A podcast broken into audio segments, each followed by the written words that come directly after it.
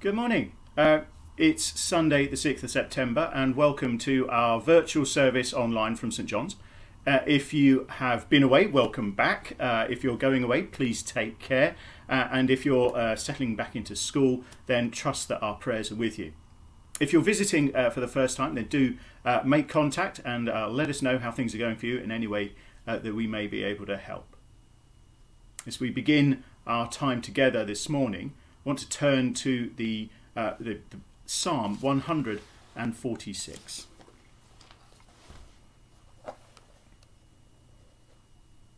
Praise the Lord, O my soul. Praise the Lord. I will praise the Lord all my life. I will sing praise to my God as long as I live. Do not put your trust in princes, in mortal men who cannot save. When their spirit departs, they return to the ground.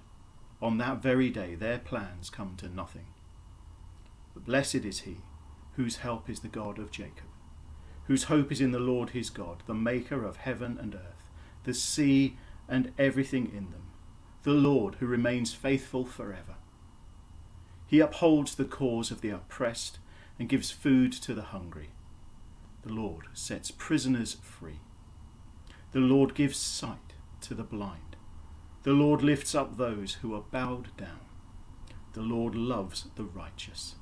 The Lord watches over the alien and sustains the fatherless and the widow. But he frustrates the ways of the wicked. The Lord reigns forever, your God, O Zion, for all generations. Praise the Lord. Father, as we gather this morning, as we seek to understand just who you are and what you are able to do and why, we pray that you would be with us. Give us peace in our hearts May your Spirit join us in our rooms, in our homes, in our services. And may we know that we have met with you, the ever living God, our Saviour. Amen.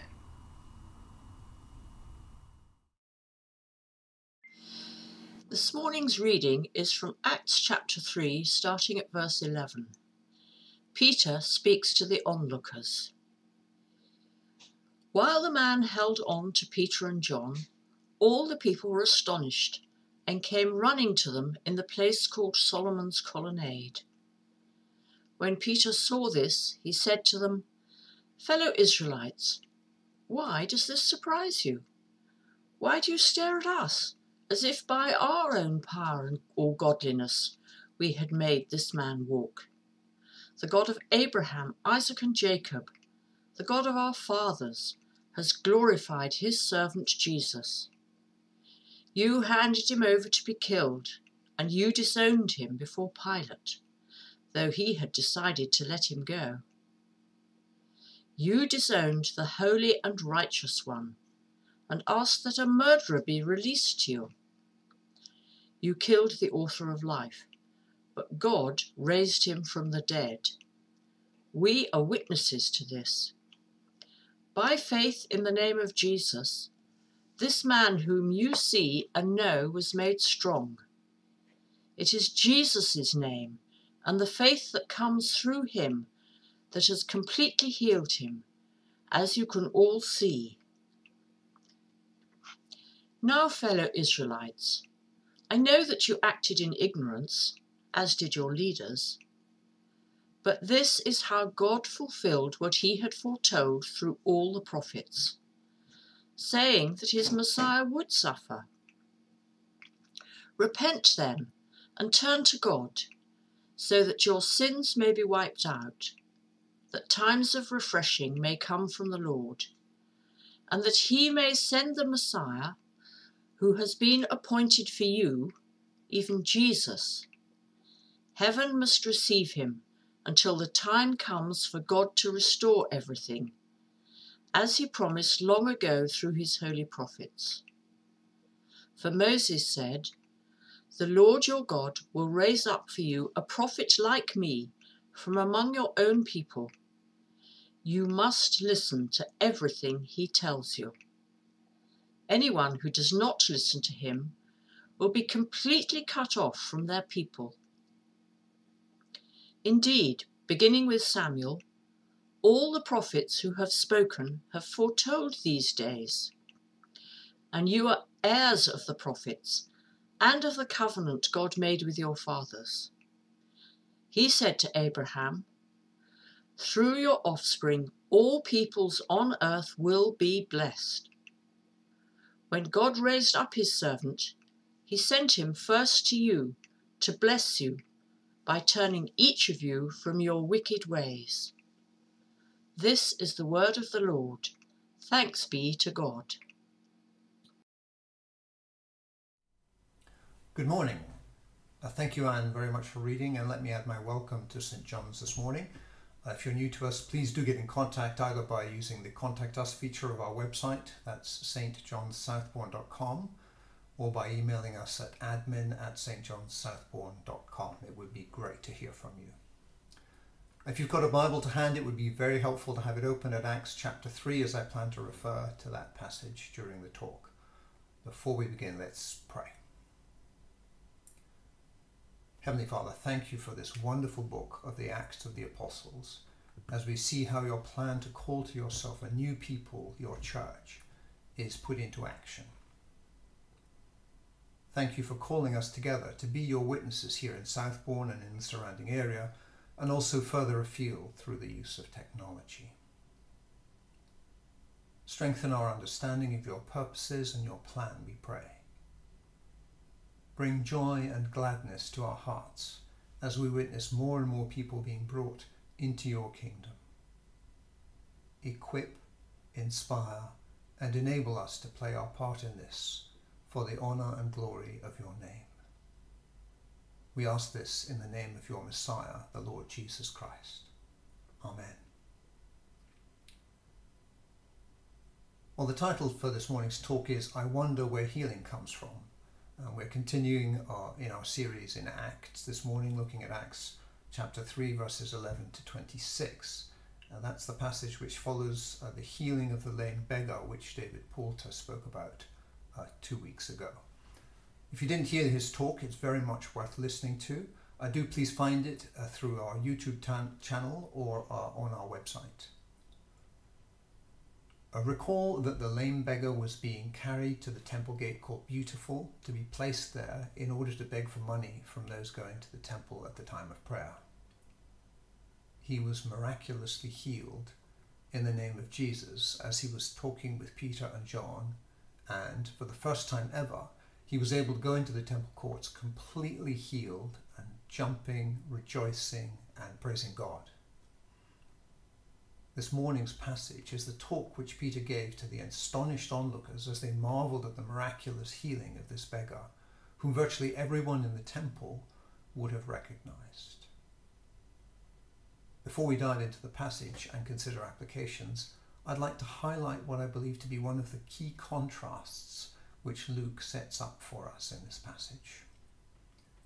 Note that the lame beggar has a physical disability which Luke will go on to show has been physically healed by Jesus' power. In contrast to this, the onlookers, all the other people mentioned in this account, have a serious spiritual disability which needs urgent attention with the application of spiritual healing from Jesus being the only solution to that. In fact, the lame beggar also had this serious spiritual disability and Jesus dealt with this at the same time as his external physical disability. So the lame beggar is completely healed, as we read in verse 16. So as we go through the passage, do keep a lookout for what Peter says about the spiritual situation of all the onlookers and what actions they need to take to receive healing. Let me suggest three main points coming out of this passage, and they are number one, Jesus is God's Messiah, God's anointed one. Second point is all people everywhere have rejected God. And the third point is Jesus offers spiritual healing to all who repent and come to God. So let's dive straight into the first point and see what Peter has to say about Jesus being God's Messiah, his anointed one. As the people gather in astonishment following the healing of the lame beggar, Peter questions why they're surprised at this healing. He immediately attributes responsibility away from himself and John, clearly stating that it's not their power or godliness which has enabled the man to walk. Instead, he gives full credit to God and to Jesus. We see this from verse 13. Notice how he refers to God, to the God of their fathers, the patriarchs Abraham, Isaac, and Jacob, who has glorified his servant Jesus. He is clearly inviting these God fearing Jews to think back to Genesis, where God made his amazing promises to bless the Jewish people and also the whole world through them. Also, the rest, reference to Jesus as God's servant would recall the suffering servant spoken about in the prophet Isaiah. So, in one short phrase, Peter has succeeded in linking Jesus with the promises to the patriarchs and the prophecy of Isaiah that the Messiah would be a suffering servant. Further on, Peter refers to Jesus in verse 14 as the holy and righteous one, which is a clear statement of Jesus' divinity. No mere man could be called holy and righteous in this way. Peter is clearly claiming that Jesus is divine, in line with Jesus' own claims during his ministry. In the next verse, Peter calls Jesus the author of life, which again underlines Jesus as divine, being present and active at the time of creation when the first life was given. This reminds us of the first chapter of John's Gospel. The phrase, in him was life, springs to mind. Also in this verse, Peter emphasizes Jesus' resurrection, which God accomplished and of which Peter, John, and the other disciples were witnesses. Later on, Peter makes it clear that Jesus is the Messiah as he mentions Jesus' sufferings precisely as prophesied about the Messiah in Isaiah chapters 52 and 53. It's also stated in verse 20, and I quote, that he may send the Messiah who has been promised to you, even Jesus. In the following verse, he states that heaven must receive Jesus until the final restoration as prophesied, that is, Jesus' second coming. In verse 22, Peter makes it clear that Jesus is the prophet who Moses referred to in Deuteronomy chapter 18, someone who is greater than Moses and who will require all God's people to listen to him, or otherwise they will be cut off from God's people. And finally, in verses 24 to 26, Peter tells the onlookers that all the prophets have been looking forward to the coming of Jesus that this brings about the fulfillment of the covenant which God made with their forefathers, and that the coming of Jesus achieves the promise of eternal blessing to all peoples on earth. The whole picture which Peter paints is very clear. He builds a wide ranging and cast iron argument that Jesus is God's Messiah, his anointed king and ruler who has been sent into the world. So that is our first point. Jesus is God's Messiah, God's anointed one. Let's look at the second point, which is that all people everywhere have rejected God. Peter pulls no punches. This can be nothing other than the work of God's Holy Spirit, giving him the boldness and clarity to put this as he does. Look with me at the second half of verse 13, and I quote You handed him over to be killed, and you disowned him before Pilate, though he had decided to let him go. You disowned the holy and righteous one, and asked that a murderer be released to you. You killed the author of life, but God raised him from the dead. There's not a lot of sugar coating on those statements, is there? Peter bluntly puts the responsibility for Jesus' death on all those listening. They handed him over to the Roman authorities with the express request that Jesus be killed.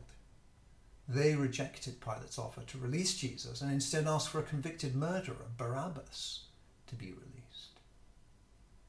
Note the sharp contrast between Jesus as the author of life and all the murderous and deadly intentions of people. This prompts us to pause and look around our world today. How are people responding to Jesus right now? What is their reaction to God's anointed King, his Messiah? Do they stop to listen, learn, and jump to obey? Do they give him their attention and seek to honour him? The reality is that nothing has changed. Our world is full of those who ignore, reject, sidestep, vilify, or deny the existence of God's Messiah. We live in a world which is full of injustice, corruption, fake news, illegal government actions such as poisoning opponents, miscarriages of justice, murder, violence, etc. If Peter surveyed our newspapers or news websites today and was looking for evidence that things 2,000 years later have changed, I think he'd be seriously disappointed. If anything, our technological advances have made it possible for evil and injustice to expand all the more. Think of cyber attacks, the prevalence of fraud, online pornography, government surveillance, etc., etc. So our second point applied not only then to those first century people, but continues to apply to us all today. All people everywhere have rejected God. So let's look at our third point, which is that Jesus offers spiritual healing to all who repent and come to God. Let me repeat that. Jesus offers spiritual healing to all who repent and come to God. Peter turns to what actions the people need to take in the light of the gospel in verses 17 and following. While they are still responsible for their actions, he acknowledges that they acted in ignorance, as did their leaders. So, what action does Peter urge them, and indeed us, to take? It's there in verse 19 and following. We are to repent and turn to God. Note that repentance has a number of aspects. The word requires us to turn away and walk the other way, to do a 180 degree turn. I think there are a number of elements to this. Let me suggest the following. Firstly, intellectual repentance. We need to know that our actions are wrong. Secondly, emotional repentance. We need to hate the wrong which we've done. Thirdly, volitional repentance. We need to want to change. We need to want to be different and to stop sinning. And fourthly, spiritual repentance. We need to turn to Jesus in faith, knowing and believing that he can and does forgive our sins and cleanse us from all unrighteousness if we will confess those sins. So, how does this spiritual healing work? What can we expect as we turn to the Lord God for healing? Peter highlights three things in verses 19 and following, and they are firstly, that our sins will be wiped out. Secondly, that times of refreshing will come from the Lord. And thirdly, that God will send Jesus, his Messiah, to us. This is the glorious completion and fulfillment of the promises of God to his people, starting out with Abraham right up to date, right up to us today. Let's briefly look at these three points. The reality, that is the spiritual reality, is that we're all spiritual failures, unable to rescue ourselves from the huge problem that is our sin against God. If we will repent and turn to God, the Lord Jesus will wipe out our sins. This will remove the penalty from us and free us to be able to relate appropriately to God. What a relief to be rid of all the baggage we previously carried around and instead to be free to enjoy God's favour and His presence forever. The times of refreshing which Peter is referring to are those times when we are assured of our place with Jesus in the new creation which He has inaugurated. The blessing of knowing that we're forgiven, redeemed, and already enjoying the benefits of fellowship with others, which will be made perfect when Jesus comes again, those benefits are massive. While others will be worried about things on earth, such as their health, their possessions, their families, and their friends, we can look forward to eternal blessing in Jesus Christ. Not to say that we're not considerate and careful with those people and things that the Lord has blessed us with now, However, our major focus is looking ahead to the final consummation. We seek to lay up treasure in heaven and hold lightly to all things here on earth. Thirdly, we look forward in eager anticipation and seek to speed the coming of our Lord Jesus Christ when final consummation of God's perfect plan will be revealed to all people everywhere we focus on God's purposes and live our lives in the light of these. So there we have our third and final point, which is that Jesus offers spiritual healing to all who repent and come to God. Before I conclude, I, would like very briefly just to look at who we think we are in this account. Perhaps you see yourself as one of the onlookers, cut to the heart by what Peter has said. Or perhaps as yourself as brave Peter, laying out everything in clinical fashion and risking the anger of the crowd with those blunt words.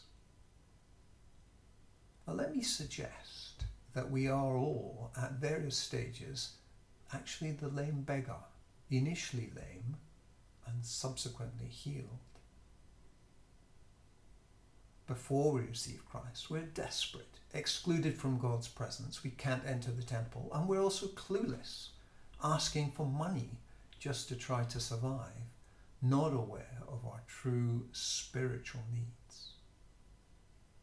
When we receive Christ, we're the healed beggar, standing up with strong feet and ankles, holding on to Peter and John, not quite sure what to do, how to respond, how to proceed when we start to grow in Christ, to appreciate how we've been saved and rescued, changed from hopelessness into a new, vibrant, and eternal being, then we respond with gratefulness, with jumping, walking, praising God, telling others. All of this is not just physical, but most importantly, it's spiritual. That is the transformation which matters by repenting and turning to God, we receive those precious times of refreshment and that hope which comes from knowing we will be with our Lord and Saviour forever when He comes to bring everything to conclusion. We don't just keep this to ourselves, but we walk, we run, we jump, we praise God, and we tell others to the honour of God's name and for His glory. Amen. Let's pray.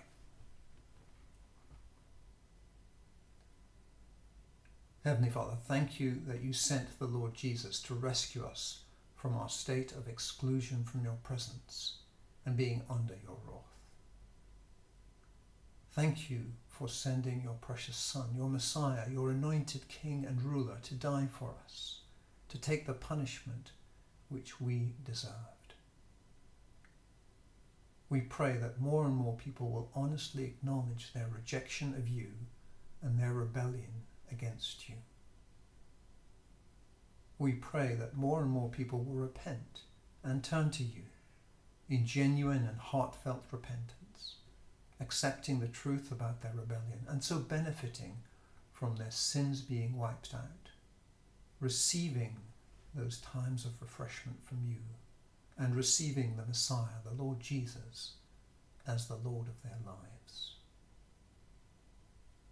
Show us the part you're calling us to play in the extension of your kingdom and equip us with boldness and determination to play that part faithfully, obeying everything which you have commanded us through your Holy Spirit to do.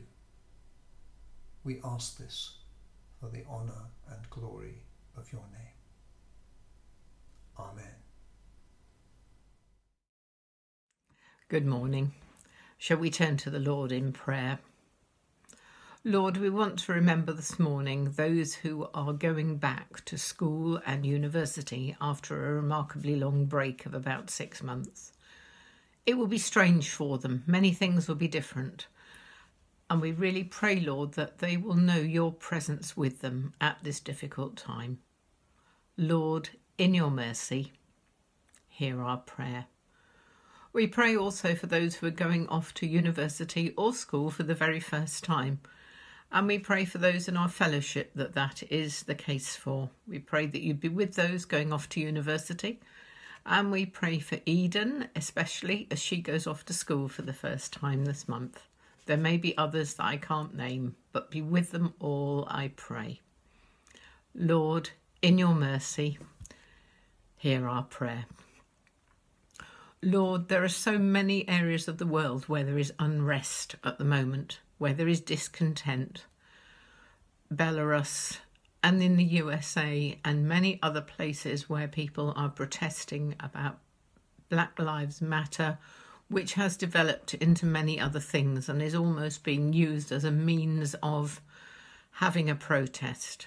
Lord, I pray for your peace and your wisdom to prevail in these situations, that many people will realize that prayer can answer many things more than violent protests. So I pray for your peace to reign in these different areas.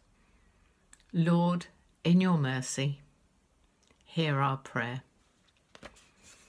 Lord, we think locally as well. We pray for Matt and for the team as they start planning from the services for September onwards September is often a, new time of the year because it's a new school year and you look towards the next few months and Christmas. And with this COVID pandemic going on, it's a very, very strange time for all of us.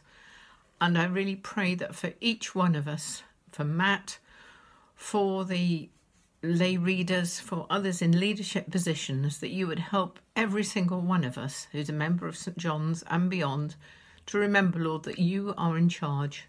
You are looking after us, and you do have a plan to prosper us and not to harm us. And help us, Lord, to keep close to you and to do your will each day. Lord, in your mercy, hear our prayer. Lord, we think of those people who have been recipients of the food boxes that we've been doing over the last few months. We've stopped now. This Thursday was the last one. And we pray for all those people who still are in difficult financial positions. We pray, Lord, that we have done what we can to refer them on to the right organisation to get the help that they need. For those who are in the throes of getting benefits sorted out, would you bless them? Would you help them to get the things done that they need to get done to get their circumstances as good as they can be? Lord, would you be with those people as well, that they would think about the love of God that we trust that we have shown as we've delivered food parcels to them. And that the contacts we've made, Lord, will mean that they will come. to things at St. John's or to come into a relationship with you, Lord, through the love that they've had shown to them.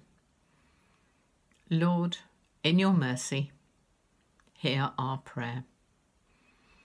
And finally, Lord, I pray for each one of us that you would help us to be good witnesses to you each day. Be with us, with the people that we meet. Help us to show your love and help us to remember, Lord, that we have you with us as we go through each day.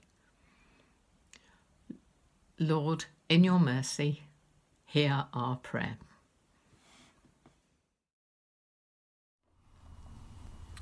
Well, it may be that uh, this week's been a difficult week, a testing week. We've uh, perhaps we've let each other down, or we've uh, sort of gone further than we should have, or, or, done things that we ought not to have done. And it's great. It's great just to be able to keep short accounts with our heavenly Father, reminding that He doesn't treat us as our sins deserve, but He is overflowing in abundance with His forgiveness. Almighty God, our heavenly Father, we have sinned against you and against our neighbour in thought and word and deed, through negligence and through weakness, and through our own deliberate fault. We are truly sorry and repent of all our sins. For the sake of your Son, Jesus Christ, who died for us, forgive us all that is past, and grant that we may serve you in newness of life, to the glory of your name. Amen.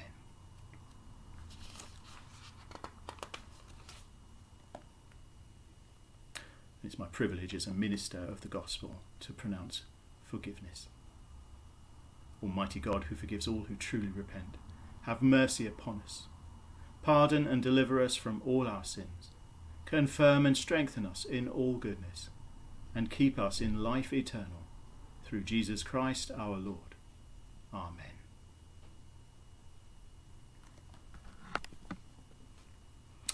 So, as we close this morning, I've just loved using this prayer lately, it's been really helpful. Father, help me to live this day to the full, being true to you in every way. Jesus, help me give myself away to others, being kind to everyone I meet. Spirit, help me seek and save the lost, proclaiming Christ in all I do and say. Amen.